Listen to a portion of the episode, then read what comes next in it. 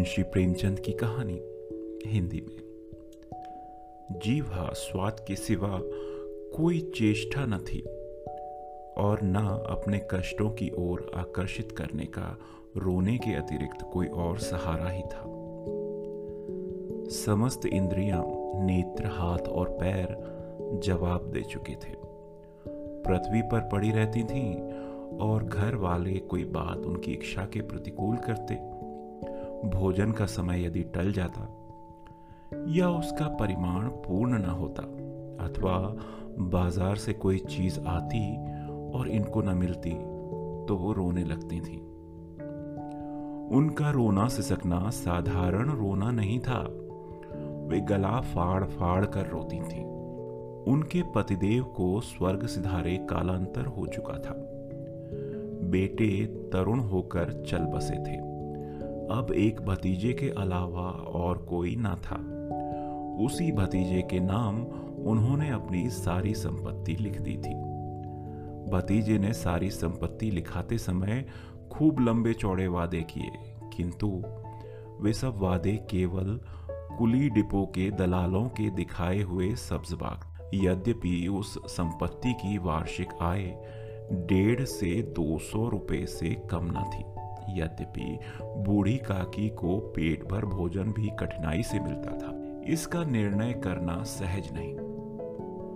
बुद्धिराम स्वभाव के सज्जन थे, किंतु उसी समय तक जब तक कि उनकी कोष पर आंच न आए। रूपा स्वभाव से तीव्र थी सही, पर ईश्वर से डरती थी, अतएव बूढ़ी काकी को उसकी तीव्रता उतनी न खलती थी जितनी बुद्धिराम की भलमनसाहत। बुद्धिराम को कभी कभी अपने अत्याचार पर खेद होता था, विचारते कि इसी संपत्ति के कारण मैं इस समय भला मानुष बना बैठा हूँ। यदि भौतिक आश्वासन और सूखी सहानुभूति से स्थिति में सुधार हो सकता हो, उन्हें कदाचित कोई आपत्ति न होती थी, किंतु विशेष व्यय का भय उनकी सुचेष्टा को दबाए रखता था। यहाँ तक कि यदि द्वार पर कोई भला आदमी बैठा होता और बूढ़ी काकी उस समय अपना राग अलापने लगती तो वह आग हो जाते थे और घर में आकर उन्हें जोर से डांटते थे। लड़कों को बुढ़ों से स्वाभाविक विद्वेष होता ही है, तो वे बूढ़ी काकी को और सताया करते। कोई चुटकी काट कर भागता, कोई इन पर पानी की कुल्ली कर देता। काकी चीख मार कर रोती, परंतु यह बात प्रसिद्ध थी कि वह केवल खाने के लिए रोती थी, अतएव उनके संताप और अंतर्नाद पर किसी का ध्यान नहीं था। हाँ, काकी क्रोधातुर होकर बच्चों को गालियां देने लगती तो रूपा घटना स्थल पर आ पहुंचती थी। इस भय से काकी अपनी जीभा कृपाण का कदाचित ही प्रयोग करती थी। यद्यपि उपद्रव शांति का यह उपाय रोने से कहीं अधिक उपयुक्त था। संपूर्ण परिवार में यदि काकी से किसी को अनुराग था तो वह बुद्धिराम की छोटी लड़की लाडली थी। लाडली अपने दोनों भाइयों के भय से अपने हिस्से की मिठाई और चबेना बूढ़ी काकी के पास बैठकर खाया करती थी, यही उसका रक्षागार था। और यद्यपि काकी की शरण उनकी लोलुपता के कारण बहुत महंगी पड़ती थी, तथापि भाइयों के अन्याय से सुरक्षा कहीं भी सुलभ न थी। तो बस यही इस स्वार्थानुकूलता ने उन दोनों में सहानुभूति का आरोपण कर दिया था। रात का समय था, बुद्धिराम के द्वार पर शहनाई बज रही थी और गांव के बच्चों का झुंड विस्मयपूर्ण नेत्रों से गाने का रसास्वादन कर रहा था। चारपाइयों पर मेहमान विश्राम करते हुए नाइयों से मुक्कियां लगवा रहे थे। समीप खड़ा भाट विरुदावली सुन रहा था और कुछ भावज्ञ मेहमानों की वाहवाह पर ऐसा खुश हो रहा था मानो इस वाहवाह का यथार्थ में ही वही अधिकारी है। दो एक अंग्रेजी पढ़े हुए नवयुवक इन व्यवहारों से उदासीन थे। वे इस गवार मंडली में बोलना अथवा सम्मिलित होना अपनी प्रतिष्ठा के प्रतिकूल समझते थे। आज बुद्धिराम के बड़े लड़के मुखराम का तिलक आया। यह उसी का उत्सव है। घर के भीतर स्त्रियां गा रही थीं और रूपा मेहमानों के लिए भोजन में व्यस्त थी।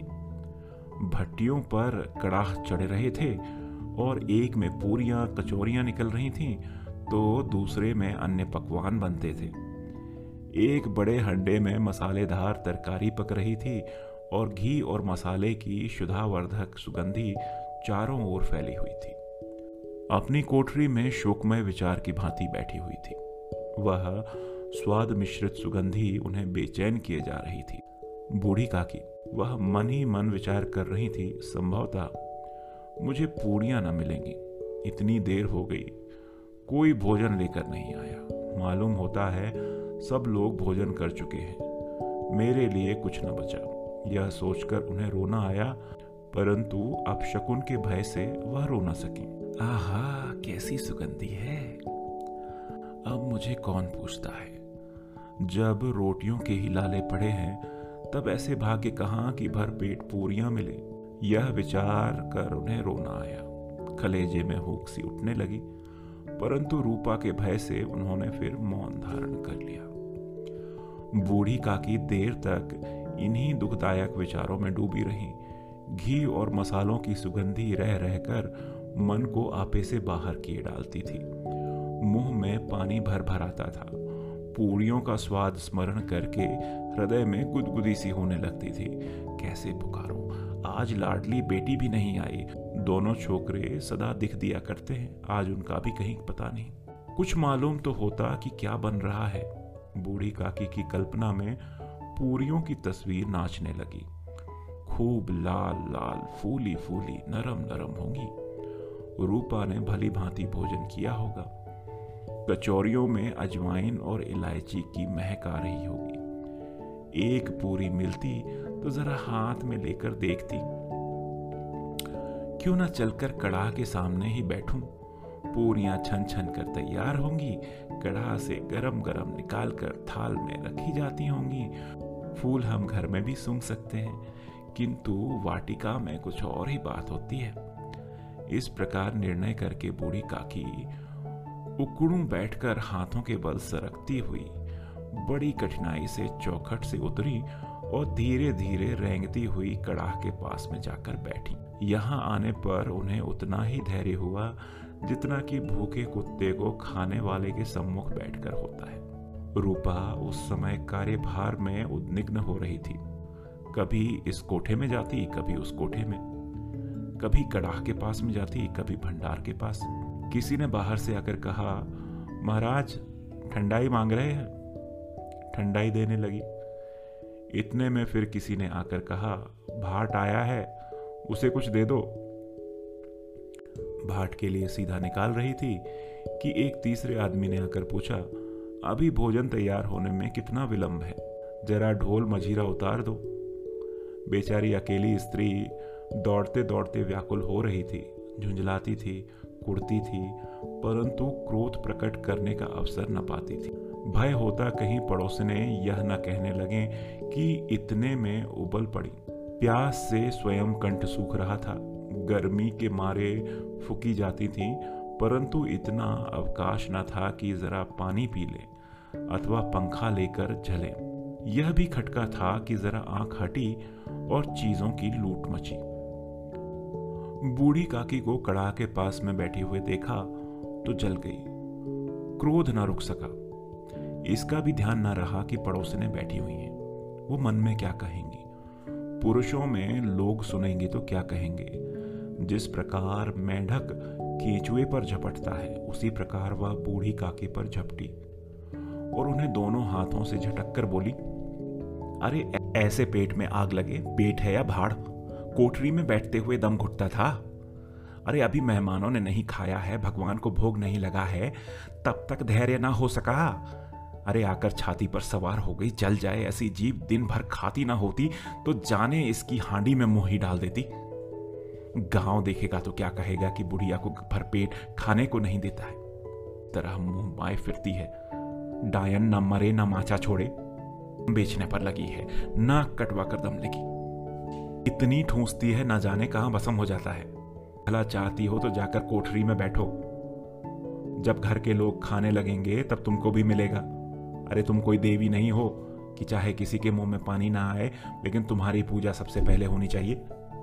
काकी ने सर उठाया, ना रोई ना बोली, बस चुपचाप रेंगती हुई अपनी कोठरी में चली गई। जैसी कठोर थी कि हृदय और मस्तिष्क की संपूर्ण शक्तियां, संपूर्ण विचार और संपूर्ण भार उसी ओर आकर्षित हो गए थे। नदी में जब कगार का कोई वृहद खंड कटकर गिरता है तो आसपास का जल समूह चारों ओर से उसी स्थान को पूरा करने के लिए दौड़ता है। भोजन तैयार हो गया है, आंगन में पत्तलें पड़ गई हैं, मेहमान खाने लगे। स्त्रियों ने जेनवार गीत गाना प्रारंभ कर दिया। मेहमानों के नाई और सेवक गण भी उसी मंडली के साथ किंतु कुछ हटकर भोजन करने बैठे। परंतु सभ्यतानुसार जब तक सबके सब खा न चुके कोई उठ नहीं सकता था। दो एक मेहमान जो कुछ पढ़े लिखे थे सेवकों के दीर्घाहार पर झुंझला रहे थे। वे इस बंधन को व्यर्थ और बेकार की बात समझते थे। बूढ़ी काकी अपनी कोठरी में जाकर पश्चाताप कर रही थी कि मैं कहां से आ गई। उन्हें रूपा पर क्रोध नहीं था, अपनी जल्दबाजी पर दुख था। सच ही तो है, जब तक मेहमान लोग भोजन न कर चुकेंगे घर वाले कैसे खाएंगे।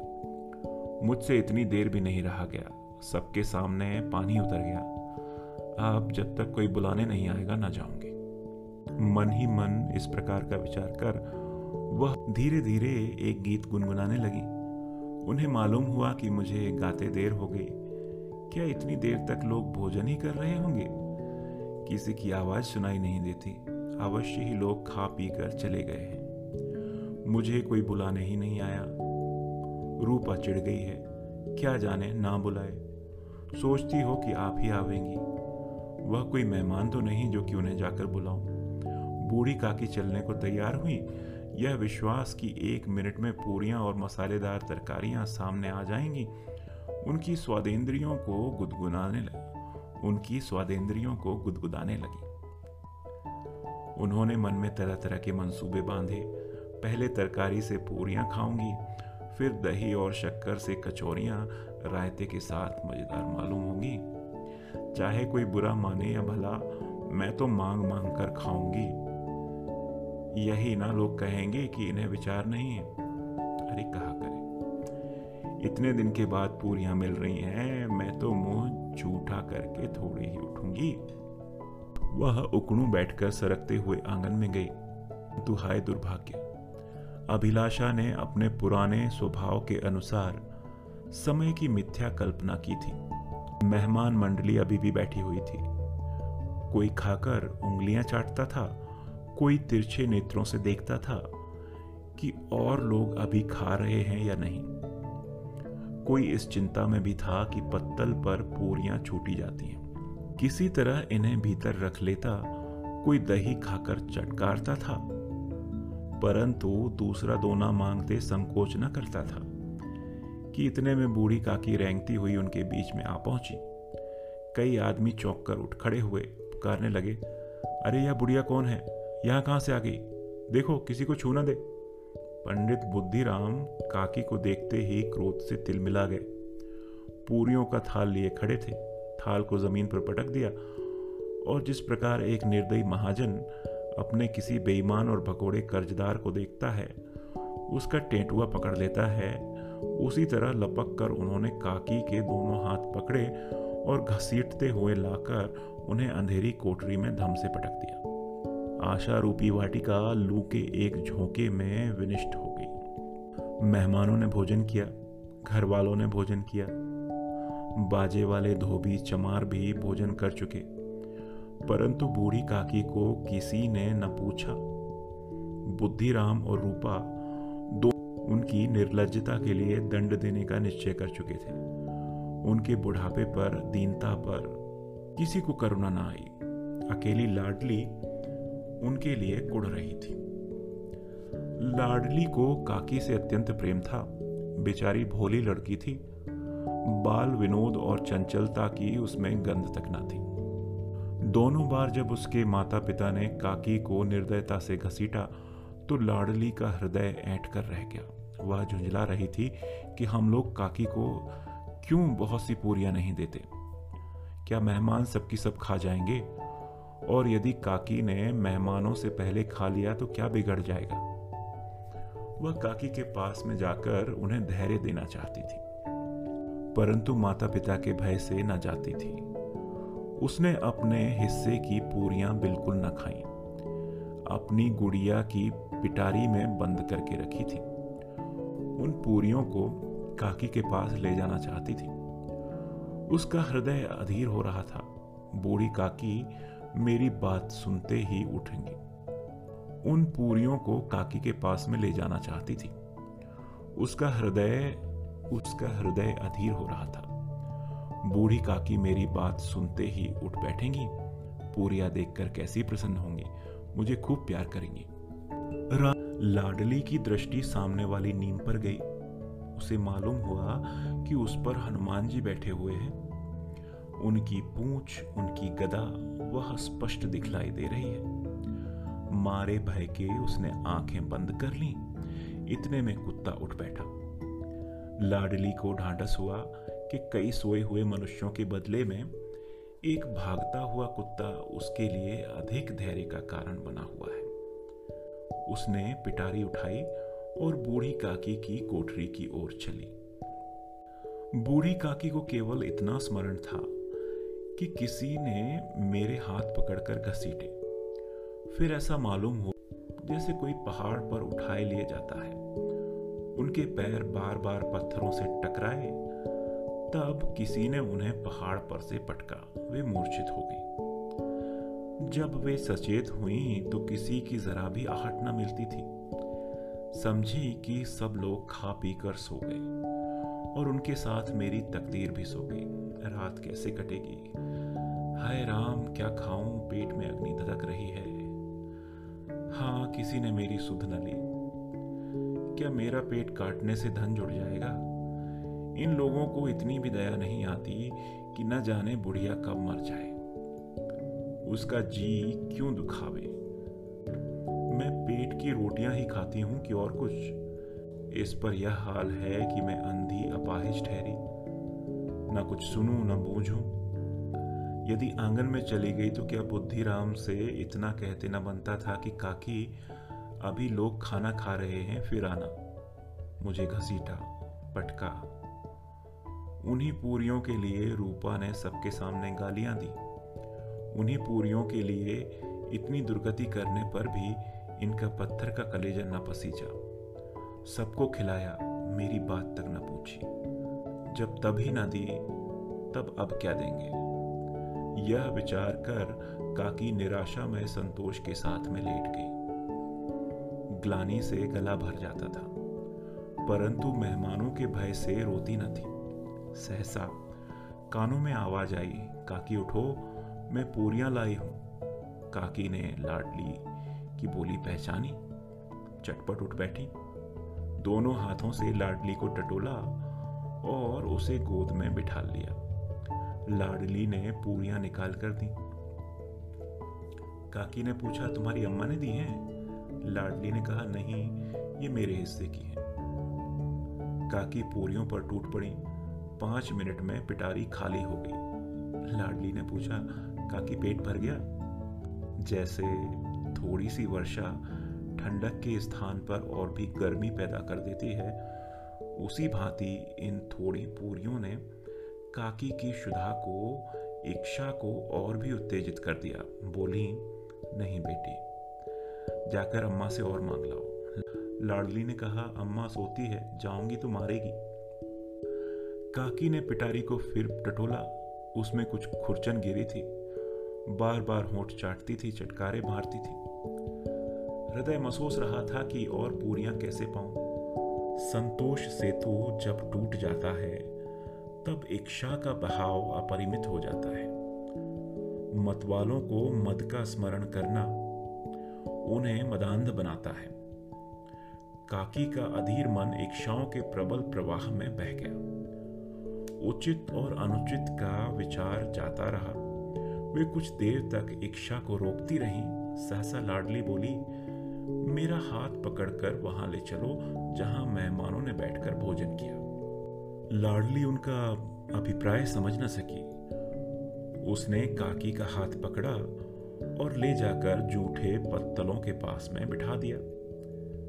दीन शुदातुर हतज्ञान बुढ़िया पत्तलों से पूरियों के टुकड़े चुन चुन कर भक्षण करने लगी। ओह, दही कितना स्वादिष्ट था, कचौरियाँ कितनी सलोनी, खस्ता कितने सुकोमल। काकी बुद्धिहीन होते हुए भी इतना जानती थी कि मैं वह काम कर रही हूँ जो मुझे कदापि न करना चाहिए। मैं दूसरों की जूठी पत्तलें चाट रही हूँ, परंतु बुढ़ापा, तृष्णा रोग का अंतिम समय है जब संपूर्ण इच्छाएं एक ही केंद्र पर आकर लगती हैं। बूढ़ी काकी में वह केंद्र उनकी स्वादेंद्रिय था। ठीक उसी समय रूपा की आंख खुली। उसे मालूम हुआ कि लाडली मेरे पास नहीं है। वह चौंकी, चारपाई के इधर उधर ताकने लगी कि कहीं नीचे तो नहीं गिर पड़ी। उसे वहां ना पाकर वह उठी तो देखती है कि लाडली जूठे पत्तलों के पास में चुपचाप खड़ी है और बूढ़ी काकी पत्तलों पर से पूड़ियों के टुकड़े उठा उठा कर खा रही है। रूपा का हृदय सन्न रह गया। किसी गाय की गर्दन पर छुरी चलते देखकर जो अवस्था उसकी होती, वही उस समय हुई। एक ब्राह्मणी दूसरों की जूठी पत्तल टटोले, इससे इससे अधिक शोकमय दृश्य संभव न था। पूरियों के कुछ ग्रासों के लिए उसकी चचेरी सास ऐसा निकृष्ट कर्म कर रही है, यह वह दृश्य था जिसे देख देख कर देखने वालों के हृदय कांप उठते थे। ऐसा प्रतीत होता मानो जमीन रुक गई है, आसमान चक्कर खा रहा है, संसार पर कोई आपत्ति आने वाली है। रूपा को क्रोध न आया, शोक के सम्मुख क्रोध कहा। करुणा और भय से उसकी आंखें भर आईं। इस अधर्म का भागी कौन है?